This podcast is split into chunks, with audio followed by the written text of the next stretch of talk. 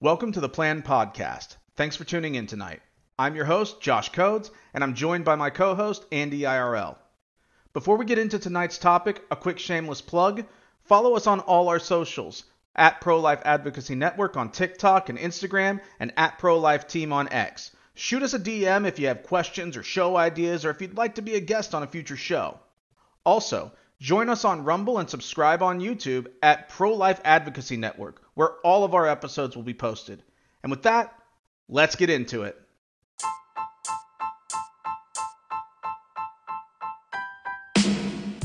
Good evening and welcome to another episode of the Plan Podcast. I'm your co-host Josh Codes. You can follow me on all socials at Josh Codes IRL or visit www.joshcodesirl.com. And I am Andy IRL, co founder of Plan, co host of the Plan podcast. Find me on social media at Andy IRL Official or AndyIRL.com. Also joining us tonight is a returning guest, Ev. Hello, I'm Evelyn or Ev. I go by Leftist Dropout on pretty much all social media uh, TikTok, Instagram, and X. You can find me there for some pro life content. Welcome back to the show, Evelyn. So tonight we are introducing the first episode in our series of breaking down pro-choice stances, and we're going to begin this series with the oh so common bodily autonomy stance. So to kick us off and jump right in, Ev, what is the bodily autonomy stance, and how is it used to justify the killing of, of uh, babies? well, the bodily autonomy stance can come in a couple different shapes, and sizes. Um, most commonly, it's used um, to justify abortion by saying that the woman has the right to her body, which means that she has the right to exclude um, any part of her body from other people. So normally they will grant the fetus personhood. They'll say, sure, it's a human, it's alive, it's a person, it has rights, whatever, but it still does not have the right to um, what they would say is like steal resources from the woman or from her body. Um, the other way that's a little bit less common but still happens is people believe that the child is literally like a part of the mother like her fingers, toes, and arms or whatever. Um, that's pretty crazy. And normally you can kind of talk them off of that ledge pretty easily, but it still does happen. So those are the two main ways that bodily autonomy is used. Yeah, like you said, there's a couple different ways that people argue this. Um, some of them are a little more absurd than others, as you pointed out.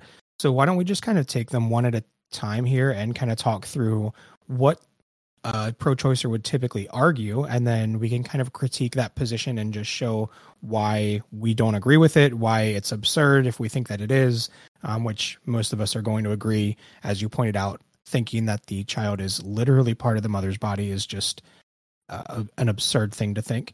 Um, but let's kind of just take these one at a time and talk through them. So let's start with that one since it's probably going to be the easiest to debunk right off the bat. If a pro choicer sure. says this child growing inside of me, this fetus, this clump of cells, whatever they want to refer to it as, is literally a part of the mother's body. What are some easy critiques to that stance? Um, I think one of my favorite ones to use is one that um, a lot of like pro life people that are like in the media and stuff use um, is basically just asking like, does a pregnant woman have like 20 fingers and 20 toes? Um, does if she's pregnant with a boy does she have a penis? Like um, can can this is one you use andy a lot is can um, one person have two different blood types? Because um, a lot of times the fetus will have a different blood type than mom. So these are just a few of the quick questions that i like to ask them just to get their brains working themselves and trying to justify like what their own stance is. And normally they can kind of rationalize themselves out of that crazy stance but those are the couple that i go for uh, first yeah, when we start talking about the different body parts themselves and we say, wait, does the woman actually have 20 fingers, 20 toes? Does a woman have a penis when she's pregnant with a boy? When we start talking about these things, and then they obviously, you know, they know that when she gives birth to this child, she no longer has those fingers and toes and any other body parts attached to her. It doesn't make a whole lot of sense that we're going to say, well, for some time she does have 20 fingers and then she doesn't anymore after she gives birth.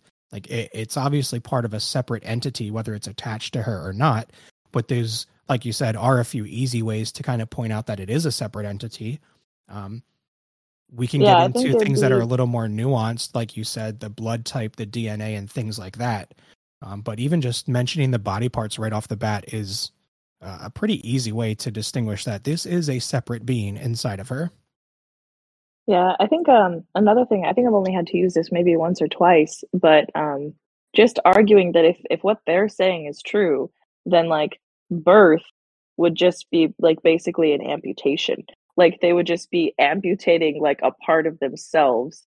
Um, and again, it would have, you know, same DNA, same blood type. It would be like someone would look at that baby and, and you know scientifically test their blood or whatever and be like oh this is actually the mother this is not a different person this is the mother so then we would all be our mothers like when do you stop being a body part of your mother like it's just weird and it obviously goes against all biology and science like we know that that's not how it works but it's just asking these kind of these questions that kind of sound absurd um, will make these people who have this position probably think that their position is absurd and maybe find a new one. Right. And I've even heard a lot of pro choicers who talk about the bodily autonomy argument, especially in this context, saying, oh, well, you know, we ask, when does it not, when is it no longer a part of the mother's body? And they'll start saying, like, well, we should cut abortion off after the point of viability uh, because, you know, then it could survive on its own outside of her body. And the question then is, well, yeah, sure, it could, but why would we care if it's still a literal part of her body? Nothing changes in that respect when it reaches the point of viability. Uh, it's still attached to her. So why is it now not a part of her body? Why can she now no longer kill it um, if that's what she chooses to do? Yeah, I think that specifically is a misunderstanding of, of viability. I think that they don't a lot of people think that viability is something that happens within the fetus. They think that like the fetus like changes and now it's viable or something. Um, viability is literally just like based on our medical technology and how how small a human can be for us to keep it alive outside of the womb. It has everything to do with scientific advancements, but people tend to think that it is literally like the fetus like changes into something that now right. can survive, but that's just not true. Right. And on the opposite side of that, um, you know, if it's a literal part of her body, then even after it's outside of her body and the cord is still attached, they should be fine with the mother ending the life at that point as well, because they would still argue that it's still a literal part of her body because it's still attached to her. It shouldn't really matter where it is, whether it's inside or outside of her body, if it's a part of her body. You know, your well, finger is not like, inside your body, and they would argue that you have the right to cut it off if you want to. Yeah, and that would be the other thing too is like if it is a literal part of the woman's body, then let's just say like someone has to get their hand amputated for whatever reason. I think a lot of people would say that if you have to get a, a part of your body like cut off, that you probably would still have some type of rights to the thing that you cut off. Like you could probably take your hand and put it in a jar and you know do whatever yeah, you want. Still part of your body, even if even if it's not attached to you, it would still be a part of your body. yeah. body and that would kind of justify some very strange things that then women or parents in general would i guess be able to do to their born children because they don't just stop being a part of your body like like my hand would still be a part of my body it's just not attached to me anymore so maybe yeah that would be a, a weird place to go but um but it would kind of follow right, yeah I, I, so we we hear them argue this a couple different ways like you know the literal attachment is what makes it a part of her body. Simply being inside of her means it's a part of her body and there's a whole bunch of different crazy things that we can bring up of different things that we could put inside of our body. Uh, doesn't mean that they're an actual part of our body. Just because they're inside of us they might be parts of other people's bodies. Um, just because they're inside of us doesn't mean they're now part of our bodies yeah yeah, so I think, like you pointed out, this is probably the easiest one to just kind of debunk right off the bat. Most of us should be able to agree by pointing these simple things out that it's not a literal part of the mother's body. Um, before we move on to the the next argument that people typically make, we can also bring up things like uh, different parasites that might be inside of our bodies, like a tapeworm, for example. When a tapeworm attaches themselves to us, is that now a part of our body? or is that a different entity that's inside of us? You know, a parasite right. is a separate entity. It's not part of our body. Um, yeah. Just kind of goes along the same lines of pointing out that inside your body, attached to you, has nothing to do with whether or not it is a part of your body. But yeah, if we want to move on, falls apart quick. Exactly, exactly. But if we want to move on to a slightly less absurd argument and just are slightly slightly less uh, not totally but a little less absurd um, argument that pro-choicers also make is just that yeah sure it's a different uh, person or a different entity but the mother reserves the right to remove the fetus blastocyst zygote whatever stage embryo whatever it's at the mother resu- reserves the right to remove it from her body uh, because she's not obligated to give it any resources yeah this one is um, one that people can take varying levels of I don't want to say harshness, but like they can take this stance really hardcore or not so hardcore. Um, I would say the most hardcore ones are going to be like the libertarian evictionists. Um, and when we talk to people like this, normally the way that I go about it is I try to always bring it outside of the womb because normally I'm not having to fight with them and talk about if the fetus is a person, if the fetus has rights, what rights are, blah, blah, blah. We're normally just having to talk about like property rights because they view um, our bodies as our property. So they would equate your body to your house, your car, your boat, your food, whatever. Like they think it's kind of on the same philosophical playing field as those things. So a lot of times I bring it outside of the womb and I talk about um, other quote unquote like property violations. Um, so, you know, you can bring up analogies such as you have a boat, it's your boat, you own this boat, and through whatever magical means a child appears on this boat, um, it's maybe not your child, you have no idea who this child is, um, but the point is is that this child is going to have to live on your boat for let's say i don't know 24 hours until you can safely take it to shore where you can transfer it to somebody else. Um, in this case i would just ask them if they think that it's morally permissible or should be legal to throw this child overboard where you know for a fact i mean kids can't really swim that well you know for a fact that this child is going to die. Um, and i would just ask them to see if they're going to stay consistent. Um, sometimes they will sometimes they won't but i think that's one good analogy. It's probably my favorite analogy to use um, because the boat would be like the mother and the food on the boat and the blankets on the boat would be like her resources. Um, the child would obviously be the fetus. Um, and it, it's, it's pretty analogous. So um, that just kind of gauges, first of all, whether you're talking to a good faith person who's going to answer this honestly, and then also gauges the moral compass of your opponent. And it can kind of guide how you uh, further the conversation after that. But Andy, do you have other uh, things that you like to bring up? Yeah, so there's a bunch of different analogies that we can kind of go through, and maybe we can touch on a couple of them. The first thing that I like to talk to, or I like to bring up with someone when they mention bodily autonomy, um, is just ask them if they think that bodily autonomy is absolute. Do you always have the right to do what you want with your body? Are there any limitations to this? Um, and some people will acknowledge right off the bat that, yeah, there are limitations to this. Um, some people will say there's not a limitation to this, and you always have the right to do whatever you want with your body. And there's a lot of different things that we can bring up. Um, you know, we can. Uh, one thing that I often say is, okay, well, you know, if I have absolute right to bodily autonomy, then you know I can swing my arms in front of me as much as I want. But if Josh or if Evelyn is standing in front of me and now I'm swinging my arms and it's causing me to start hitting the person standing in front of me, do I still have the right to swing my arms as much as I want? Even though now it's, you know, infringing on their right to not be punched.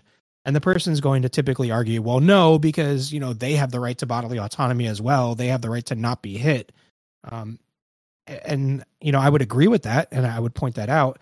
And I would just say, yes. And, and that's indicating that while I have the right to do what I want with my body, there are limitations on this. And I would say the limitation is when what I want to do with my body starts to infringe on the rights of another individual. So if I want to swing my arms in front of my body, I can do it all I want. But if I start hitting somebody that's now standing in front of me, now I'm infringing on their right to not be hit. And I can't swing my arms even if I want to.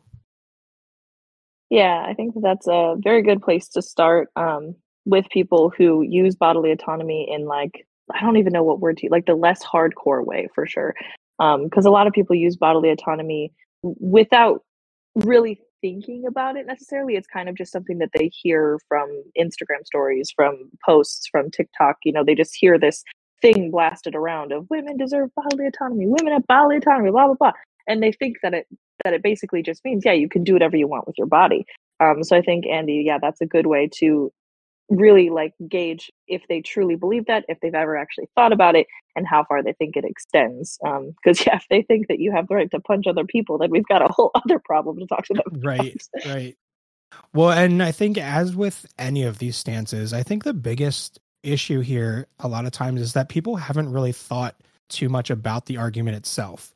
Um, you know, like you said, they make the statement women have the right to bodily autonomy. Well, sure, everybody does. We don't disagree with that. We would just argue that the right to bodily autonomy is not absolute. There are limitations. We would argue that caring for your child is one of those limitations that you must do, whether you want to or not. Um, you must care for your child in some way, even if that just means getting that child to somebody else. Even if you don't want to do this, you have to do this. Uh, you must use your body, your resources in order to do this. And it just kind of yeah. indicates that bodily autonomy is not absolute. And we kind of use some of these other talking points um, and analogies to get them to understand that they agree bodily autonomy is not absolute. And if they agree, well, now let's talk about where the limitations are. Yeah, for sure. I think um I think people like in society we have so many limitations on bodily autonomy. I mean, you can talk about anything from like drugs to simply having to get a driver's license in order to use like property that you've purchased like a car. Like there are so many things that people would agree are good limitations like drug driving is another good like there are things that you can't do with your body because they could harm other people um, and specifically like taking care of your children. We have so many laws about what you can and cannot do concerning your children. And I think that the most basic law would be that you have to care for them, that you can't neglect them, you can't abuse them. Um, you certainly cannot intentionally end their life. So I think that this is something that we all broadly agree on. It's just they haven't really thought about why they think that this obligation, I suppose, begins at birth and not, you know, before birth. I think it's funny when somebody argues we can't tell people what they can and can't do with their body. It's like, yeah, we can. Like it, it's clear that we can tell people what they can and can't do. But the question then is, should we tell them what they can and can't do? Where should we yeah. limit what we should tell them what they can and can't do? It's obvious yeah. that we can tell people what they can and can't do. Yeah, or like when they they scream about like show me the law on man's bodies, and I'm like, there are so many. First of all, the draft. Second of all, um SA laws. I mean, that's for women and men, but it mostly affects men. Like you can't you can't use your body to harm another woman. Um there like there's so many laws that affect men. They just assume that there's no laws that affect men in the same way because they don't view abortion as like a human rights violation. They don't view it as something that's wrong. So they think like I don't know, they always bring up like we should force men to get vasectomies or whatever like that and because they don't view it right. as like a human rights violation and they think that we're just trying so hard to restrict bodily autonomy and it's like you said like we believe in bodily autonomy we just have different restrictions than you do i guess but most of the time uh, they should they they should share our restrictions because they're logical but that's a, i think it's so point. funny when somebody brings up the we should force men to get vasectomies if we're going to make abortion illegal or if you think abortion is bad we should force men to get vasectomies as if that's the same thing as saying you can't have an abortion. Testes um, yeah. lives matter too, man. Yeah, right. but it's like I sort of understand the sentiment. You're saying, okay, well, we're telling women that they can and can't do this thing, so we're going to tell men that they can and can't do this other thing. And it's like, uh, okay, but what's the reason behind it? Um, nobody dies just because I don't have a vasectomy. Nobody lives just because I do have a vasectomy. That like getting a vasectomy doesn't change whether somebody lives or dies. There are yeah. other things at play that have to come into play, or there are other factors that have to come into play after uh, I do or don't have a vasectomy in order to keep someone from living or dying. The vasectomy yeah, itself is not the thing that the determining factor. Yeah, um, I think it's again, it shows this like fundamental misunderstanding of what pro lifers believe because we have been so demonized in the media and in culture that nobody actually understands what we believe. And I've heard this so many times debating in real life and on the internet is that I hate myself. I just want to control women's bodies. I blah, blah, blah. Like we should give men vasectomies. And it's like, I think the vasectomy thing is the biggest indicator of this because, like you said, nobody dies if you do or don't get a vasectomy. But it shows again that they truly don't think that we care about the fetuses dying. They think that we have like these evil ulterior motives that are just like, oh, we just want to control women. And that's why I've I've started saying, which I think is true, is you know how right wingers are are classed as being conspiracy theorists. I think a lot of leftists are too, because they literally make up. I mean, this you know, a lot of times on TikTok, I'll hear this sentiment that um, they only want to make abortion illegal because the old white men want more workers for capitalism. Like that is the most like insane conspiracy theory with no evidence to back it up at all. But they continue to spout these things because they don't understand us. And so the easiest thing for their brain to do is to demonize us. It's something that I also hear that they think that we want to force people to procreate, like that we want to force more humans into the world. We want to force people to get pregnant. I think that's where the vasectomy thing comes in too. Um, they they think that we want to force people to create humans. And that's like another just misunderstanding. I don't care if you create humans or not. I'm just worried about once you have created the humans eh, about if you're allowed to kill them or not. Um, right. And so, like when you before you say if you don't like abortion, just get a vasectomy. You should think about like think about it like what a vasectomy is actually equal to, which is like a tubal ligation like if pro-lifers were like oh like women should not be able to get their tubes tied or women should be forced to get their tubes tied like that would be something that would be actually concerning a woman's bodily autonomy because that is actually her body and it's not affecting anyone else i think women should be able to get tubal ligations whenever they want to um, we're only concerned about the human that you've created and we're only concerned right. about if you can kill them or not yeah and that would be comparable to the vasectomy whether it's forced yeah. or not forced um, the tubal ligation and vasectomy would kind of, you know, be along the same lines, but abortion and a vasectomy are clearly not. Um, yeah. And, and when they talk about, you know, oh well, we're we're making laws on women's bodies, but we're not making laws on men's body, and none of us would say that a man can kill his child either. We're just saying yeah. the woman can't kill their child. Yeah, Whether like we can't a man or a woman, biology. you can't kill your child. and like I think they think that it's like a war on women just because women happen to be the ones who get pregnant. Like I'm sorry that that's how humans work and I guess most mammals work or all mammals, I don't know. Um, but like that's how that's how we work, that's how we procreate. The female is the one that carries the children. Um, that's just how it happens. I can't control that. If men were the ones who got pregnant, I would be saying the same thing. Like I I don't care who is getting pregnant. I just don't want you to be able to kill your child. I, it's not a war on women. Women just, uh, I'm sorry, biology sucks, man, but that's how it is. So I don't think that men can kill their children, whether it's, I don't think men can like force women into abortions. I don't think men can slip the abortion pill to their wives or girlfriends. I don't think men can coerce their women into getting abortions. I don't think that men can neglect or starve their children. I don't think that men can skip out on child support and, you know, just completely run away from and, and abandon their children. I don't think that any of these things are okay. The difference is that we already have laws against those things. We have laws against men neglecting and murdering their children. We have laws even in a few places about men like coercing coercing women or about them um, like intentionally killing their woman's fetus or their fetus or however you would say that.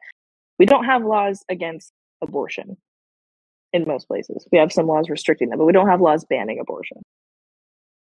So if we go back for a minute to talking about whether or not uh, parents in general or a woman has an obligation to provide resources to their child i think that's a an important question that we want to push a little more on um, because if somebody says no one of the the easiest ways to talk about this and kind of show them that even they don't believe what they're saying uh, is bringing up the cryptic pregnancy and a lot of people aren't that familiar with it some people don't even know what it is um, but even those that do, they're not that familiar with it. They don't understand it. They don't realize how often it actually happens. Um, but a cryptic pregnancy is just a pregnancy in which the mother doesn't know that she's pregnant until much later in the pregnancy, um, whether it's you know into the third trimester or a lot of times they don't even know that they're pregnant until they're actually giving birth. Um, it's one in 2,500 women that give birth don't know that they're pregnant until they're actually pushing the baby out of them, which is kind of insane if you ask me. Um, it's a statistic that you wouldn't think is that common. Um, and I guess one in 2,500 isn't, um, it's not a common occurrence, but it's much more common than you would think. So if we look at the yeah. amount of live births that happen across the world, we're talking about 56,000 babies where the mother doesn't know that they were pregnant until it's coming out of her, um, which is yeah, kind of insane. That's crazy. it is. Just having been pregnant, I don't know how that works, but I mean, right. I believe it. There, there are like verified stories of this from like doctors and hospitals where it's like this woman was even like stick thin, like she wasn't even showing it all, and she like literally just pops out a baby. It happens way more often than you would think. There's a whole Wasn't TV a whole show, show about on it. this. Yeah, yeah, yeah, exactly. It's called "I Didn't Know I Was Pregnant." I think it's on what was it on A and E or something? I don't know. I don't know, something like that but but yeah, in the cases of cryptic pregnancy, if if a pro-choicer truly believes the mother has no obligation to their child, they don't have to provide resources to their child. Um, if she has a cryptic pregnancy and she gives birth to this child at home and it's now laying on the kitchen floor, they would have to argue that she should be able to just walk away from it, let it lay there on the kitchen floor, and allow it to die while she goes back to watching TV, making a sandwich, because that's typically what you know women are doing. Um, watching TV, you know, whatever she was doing before or whatever she wants to do, they would have to argue that she should be allowed to do that while that newborn child dies on the kitchen floor because they're saying that she has no obligation to that child. Yeah, and this would be like to be clear, this would be if someone denies um or if someone thinks that like this obligation comes from the simple like choice to like not get an abortion whatever like people will be like oh well you have an obligation to your child that you birthed because you chose to go through the pregnancy. Like you you already like i don't know like consented to this obligation. Um so this is a really good one to bring up when they when they use that as their argument for why they have an obligation. Um because in this case they didn't consent to the obligation. But i think that intuitively we would all say that probably probably can't go to a block party and leave your newborn on the floor yeah, I think even most of them would agree that you have to, at the very least, make a phone call or drop it off at a fire station because that's usually the argument, the pushback that we get is you don't have to take care of it if you don't want to. You can drop it off at a fire station, a church, a hospital, whatever you want to. You don't have to care for that child if you don't want to. And my argument would just be that is a form of caring for that child. I'm not saying you have to raise it for the next 18 years, but providing any resources to that child is you caring for that child and ensuring its safety. So if you're saying that they must at the very least make a phone call or at the very least take it to a fire station or a hospital or a church or somewhere where they can transfer that child safely to somebody else who wants to raise it, then you are admitting that they do have some obligation to this child, whether they want to or not. And the whole argument of bodily autonomy being absolute goes out the window. Yep. And they they've also just agreed to parental obligation, and then it's really easy to kind of push them uh, back to probably you know conception logically, even if they don't want to admit it right when you're talking to them.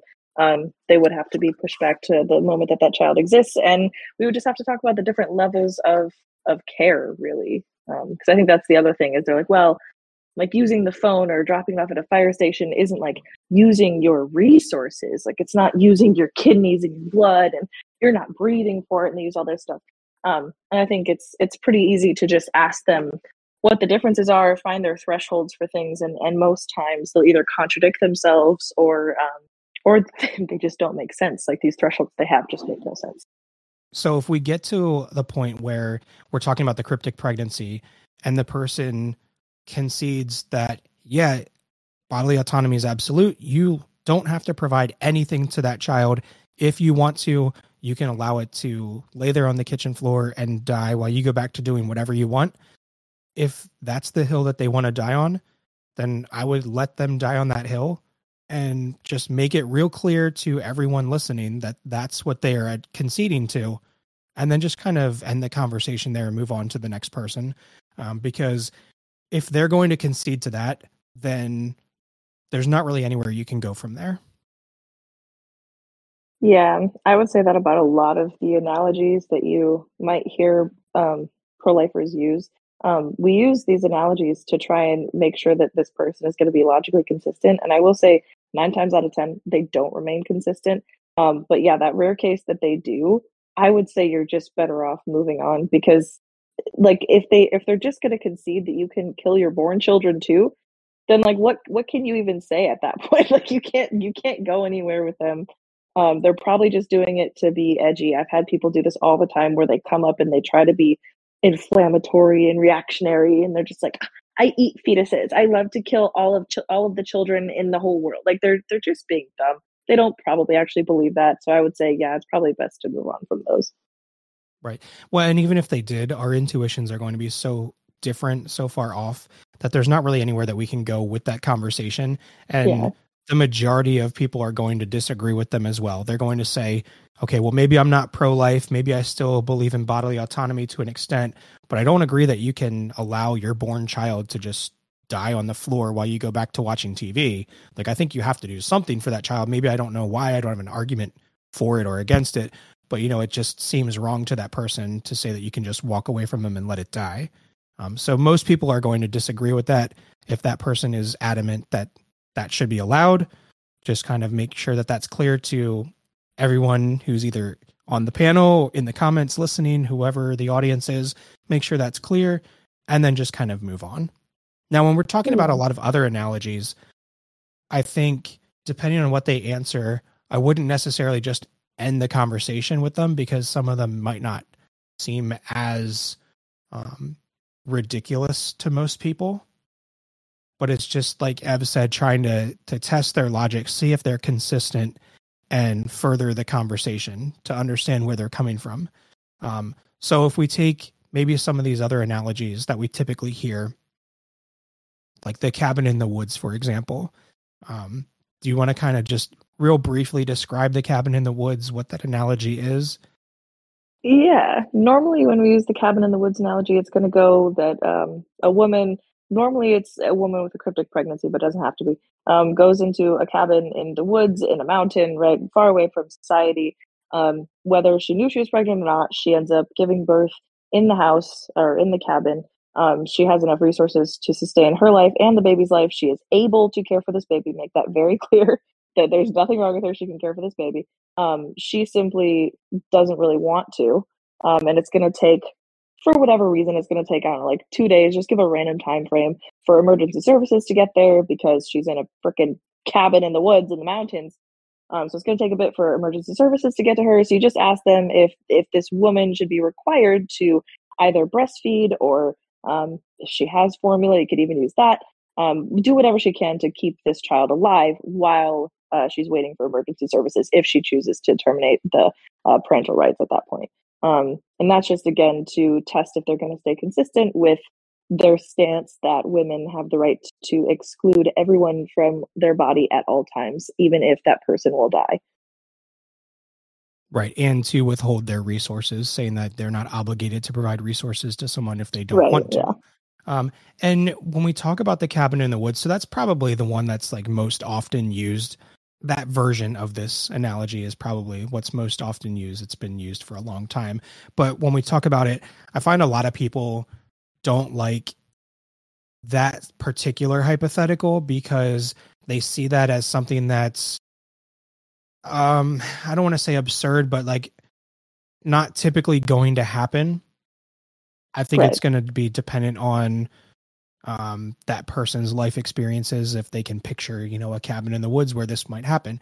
But we can talk about other things where you know real life scenarios that nobody can really deny that this situation would actually come about. You know we could talk about natural disasters whether it's you know hurricane katrina for example or the wildfires in hawaii as another example. You know there are times when we have natural disasters and emergency services are tied up they're not going to be available for you to just go drop your baby off because you don't want it. Um, yeah. And even if you're able to get through to them, they're going to say, okay, yeah, we'll get there when we can, but it's not going to be for a while. And the question becomes, well, should that person be required to care for that child until emergency services is able to get there and take on that responsibility? And I think most people are going to say, yes, they should be required to which then just goes against their argument of you know, bodily autonomy being absolute, them not having to provide resources if they don't want to. It, it just kind of contradicts their argument. Yeah, I think um, I think that's definitely a good way. If because some people have a really hard time understanding the point of hypotheticals. Um, so if if someone is just really not understanding it, and you've tried the cabin in the woods analogy, maybe you've tried the boat analogy, um, I think it is a good thing, Andy. Um, like you said, to bring up these natural disasters. I think that will be a good way to get their brains to be able to wrap around like the point of your question because you're not saying like oh yeah this happens all the time every day that women go into snowy cabins in the woods and give birth like yeah we understand that um, and we might know what the hypothetical is intended for but they might think that we're trying to um, antagonize them or be unrealistic for some ulterior motive some bad purpose um, so it's good to do things that will help them like you want to meet them where they're at you know like help them understand the point that you're trying to make to them. And I've actually never thought about that, the natural disaster thing, but that is a, a really good idea, Andy. Yeah, exactly. It's just, you know, they might look at this as, like you said, we know the principle that we're trying to test, but they won't necessarily look at that and they'll just look at the scenario that's being presented and they might say, that's a ridiculous scenario. That would never happen. So, okay, we will give you a scenario that not only could happen, has happened. You know it has happened. You can't really argue against it. And then tell me what your answer is in that scenario. Right. Were there any other analogies that you find are particularly helpful when um, critiquing the bodily autonomy argument? Um, I'm trying to think. I feel like I feel like there was one, but I can't think of it right now. So I my favorite one is the boat one. Honestly, I love using that one. But um, no, I think I think the boat, cabin in the woods, like you said, natural disaster. I think those are those are really good ones that'll that'll get the conversation going at the very least. Yeah, and especially again, how depending on how they're arguing bodily autonomy, the cryptic pregnancy is something that is super useful. Yeah, to critique a lot of this position. Now, another argument that I think has become a little more popular more recently is this idea of trying to separate bodily integrity from bodily autonomy. Let's talk about bodily integrity a little bit uh, and, you know, discuss why this why the pro-choicer argues that this is different from bodily autonomy and then let's kind of show why it's really not so let's get into this just kind of explain what bodily integrity is you're gonna have to do that andy i still don't know i don't okay. know what they mean when they say that so when I speak to pro choicers, they're going to argue that bodily integrity is just the right to exclude someone from inside your body. And it really just refers, in their mind, to the inside of your body versus anything outside of your body or the actions that you perform with your body. As if right, that's okay. somehow different. Yeah, I was gonna say, I think the reason I have a hard time even understanding what bodily integrity is, is because to me, I see no real principle difference between the two things. Um, I think if you're arguing that you can exclude people from inside your body, I think that the only way that you've that you've come up with that stance is is because you want abortion to be legal. You want to find a justification for abortion. So you're like, okay, I'm just going to separate because I've already seen pro lifers debunk bodily autonomy. So I'm just going to separate the actions you perform outside of the womb with using the inside of your body because the only time that someone is ever using the inside of your body to sustain their life is during pregnancy. So there there you go. Like I feel like it's it's all ad hoc and I've said this before about other stances too. I think that they just start with their conclusion and they work backwards with that one because right. I don't see I don't see the principal difference. Right. Yeah, like you said, the the whole point is to be able to figure out a way to make abortion okay while acknowledging that we have obligations to our children after they're born. So I can't argue bodily autonomy because I understand it's not absolute. I understand I'm going to have to do things for this child once it's born, whether I want to or not. So how can I make an argument that allows me to get an abortion just because I want to, uh, while still acknowledging that? And that's, I think, what this attempts to do. Yeah. But it doesn't really hold true because even by performing these external actions, you can't do that without using your internal resources. You are using every part of the inside of your body to perform these external actions. Yeah. So there really is no distinction between bodily integrity and bodily autonomy. And even if there were, their arguments don't hold up anyway, because they're going to say, well, they have the right to remove this entity, this person, because a lot of times, you know, typically they will acknowledge it's a person. They'll just say it doesn't have the right to be inside their body. They'll say that they have the right to remove the person from their body. They don't have the right to kill it, though. And that kind of gets them in a little bit of hot water because in order for me to not kill it but remove it from my body may require me to endure this supposed rights violation for some amount of time longer than if I was allowed to just kill it to get it out. Yeah, like um and and definitely you can bring up different hypotheticals with this for sure. Um one that I like to use and that I think we've talked about before Andy too, you've probably used it is just the the hypothetical of, you know, if there's an abortion clinic like let's say you're you know past viability or like 26 28 30 weeks whatever that you're past this point in pregnancy there's an abortion clinic that will perform a lethal abortion and it's like like right next door to you. Like it would be so easy for you to walk there say that you'll even get it like comped by the government so you don't even have to pay for it right? And then um, there's a, a, like a hospital that will do like a preterm birth that will do like an early delivery where they will keep the child alive um, with their NICU and everything. But that would require like, I don't know, like a $20 Uber and it would be like 30 minutes away or something. And it would take a lot longer and there might be a longer recovery process for the woman. So it would just be, um, you know, basically worse than the woman. It would take longer and she would technically have to uh, endure this. I hate calling pregnancy a rights violation, but th- from their view, it is. So she would have to endure this rights violation for longer. Um, so I just ask them, you know, do, do, do you think that she has the right to go to the abortion clinic and get the lethal abortion because it would be a lot easier for her? Or should she have to endure this rights violation in order to bring the child out of her safely? Um, and a lot of times they'll have to concede that you would be able to go to the abortion clinic at 26 weeks and get a lethal abortion. And then at that point, it's like, well, then what? What is even the point of your stance? like, right. it doesn't make any sense anymore. Yeah, I like starting far away and then kind of working the timeline closer and closer together to show how absurd the argument is.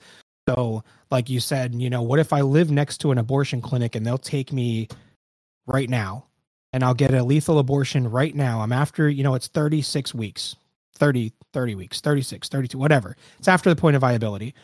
They'll take me right now, but they only perform lethal abortions. I could go to the hospital and have the child delivered alive and safely, but they don't have any appointments available for a week. Uh, and it's an hour away and it's going to cost me a thousand dollars. Do I have to go? Do I have to endure this rights violation? And we can kind of, I kind of take these things one at a time. You know, so I'll first initially start with the time frame. You know, so do I have to endure this rights violation for a week in order to have this child delivered alive versus just having the rights violation ended right now and have it come out dead? And when you start off with a, a big time frame, they'll say, no, you can probably just get the lethal abortion now. You shouldn't have to endure the rights violation. And then you just say you, you work that time frame back further and further to okay, well, what if it's a day? What if it's an hour? What if the hospital can take me now, but I have to walk across the street and it's a shorter walk to the abortion clinic? Like, am I going to have to endure this rights violation for any amount of time? in order to deliver the child alive? And if so, how are you determining what the cutoff is? Why would I have to endure the rights violation for an hour versus a week, you know, and not a week? Or why would I have to endure it for a day and not a month? And there's not really any reason that they can give. Yeah, at least I I haven't heard one besides um, basically like special pleading or people just saying, "Oh, it depends on you know the particulars of this case," and uh, that just doesn't make sense, anyways. yeah, and then we can bring up the other arguments as far as okay, well, what if the abortion is free and the live birth is going to cost twenty thousand dollars? They can both be performed at the exact same time, but one's free, one's twenty grand. One's free, one's a hundred bucks. One's free, one's a dollar. Like you know, are you going to say that I'm required to give up my resources, my money to any extent in order to have this live birth versus, you know, the lethal yeah, abortion? I think I've heard, I think I've heard some people argue that, um, they would say that after viability, you have to deliver it um, non lethally unless it is like harder on the woman to do so. And I don't know if I've heard like a super good clarification of what they mean by harder on the woman, um, because I think uh, really in, in most cases it would be quote unquote harder on the woman to have a live birth at 24 weeks than just to go to an abortion clinic. Um, but I think even there, like, do you think, Andy, that there's a way that we could even bring this outside of the womb? I mean, I'm just kind of spitballing right here. I don't know. I don't have anything planned for this, but like, like if they really think that like taking care of your child is like this rights violation, um, and this would be, I guess, for more bodily autonomy, but like, like what if it's like your born child and you have to like it's it would be easier and quicker like to go to the kill your kids store down the road like to get that taken care of that it would be to like go through the adoption process. Yeah like some of some of the the hypotheticals that we can pose you know can get what i would argue completely absurd in that we all would acknowledge that this is ridiculous and should not be allowed. However it would fit within their framework. So if you're saying that i can end this person's life simply because they are inside of my body to any extent inside of my body. Uh, I can end their life if it's faster for me to do that versus removing them from my body alive because I shouldn't have to endure this rights violation, you know, for any amount of time. Then, uh, yeah, if my kid gives me a wet willy and my hands are full, I've got, you know, my Glock in one hand and I don't know, a beer in the other, uh, then they would have to argue that I should be able to shoot the kid in the head in order to get his finger out of my ear rather than take the extra five seconds to set my gun down, I, I guess, or my beer, uh, and pull his finger out. And that's just completely absurd. Nobody's going to agree that I should be allowed to do that, but it would fit within that framework. Yeah, and I think like when you hear something like this analogy, it's it's hard for people to like understand the point of it. But again, we're not we're not saying that shooting your kid in the head because you don't want to put your beer down is the same as getting an abortion. Obviously not. We're just saying that like the, the principles would be the same. Like this child is inside of your body when you don't want them to.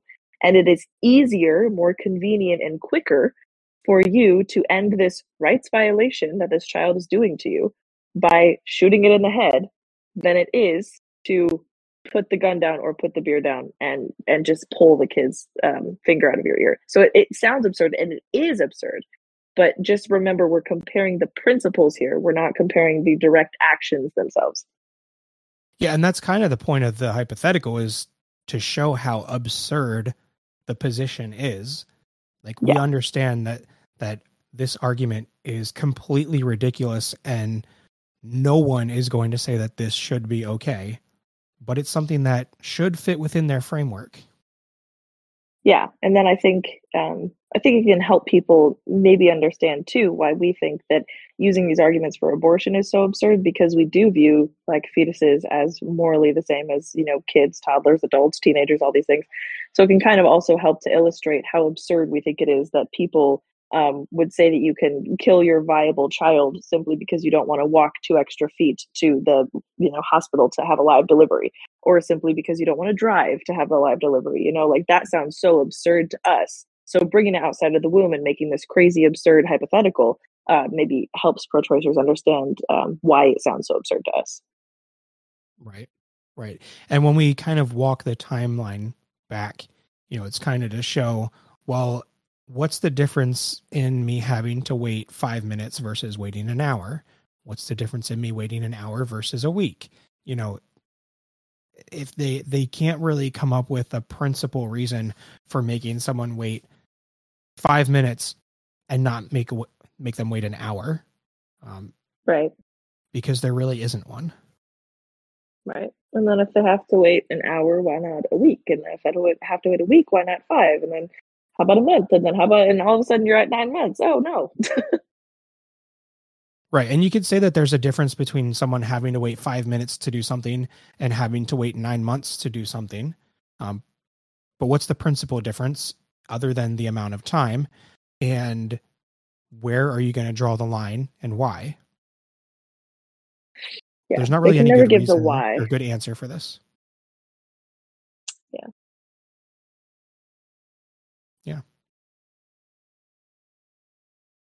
So I think all of those things together just kind of show why the bodily autonomy argument has a lot of flaws, is not a great argument uh, for abortion,